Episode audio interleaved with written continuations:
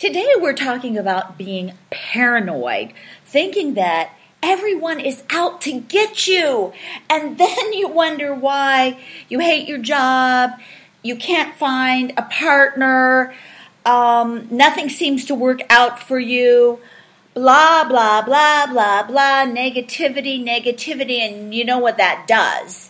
It lowers your vibration to a really dense field that even when something wonderful is trying to get to you, you can't let it happen. And that's why when people die and, and they are right beside their, their loved ones trying to say, I'm okay, I'm right here with you. The person in mourning, the person left behind, is so sad that they can't connect with that lightness, that lightness. So I'm going to introduce to you a new word that I want to have it become your philosophy. It's pronoia.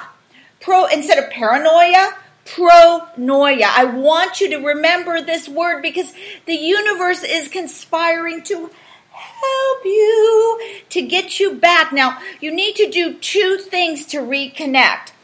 And, and I'm going to give those directions on my website on how to get back in connection. And how do you know you're not in connection is because you feel like crap every day. You're just heavy and and you're down and you're depressed and you're just okay. We're not supposed to be okay.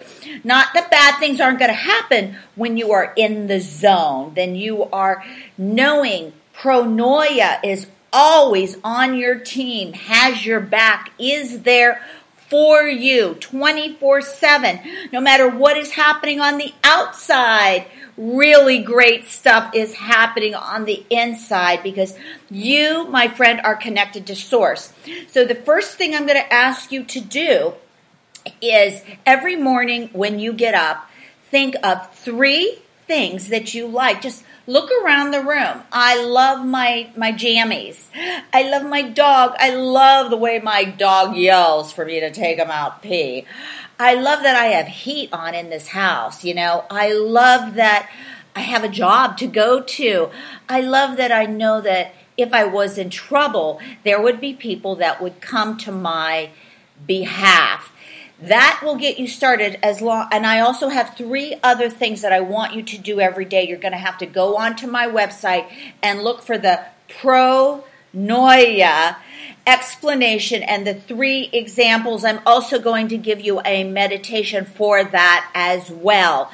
Uh, the second thing you're going to have to do is be grateful. Kabbalah, everybody else knows that gratefulness not only encourages good things to happen. It keeps what's already happening pretty darn close because if you don't, if you're not grateful and humbly grateful, you will learn the lesson of having to go without for a while. And I don't want you to do that. I love you. I praise you. I appreciate you. Have a great day.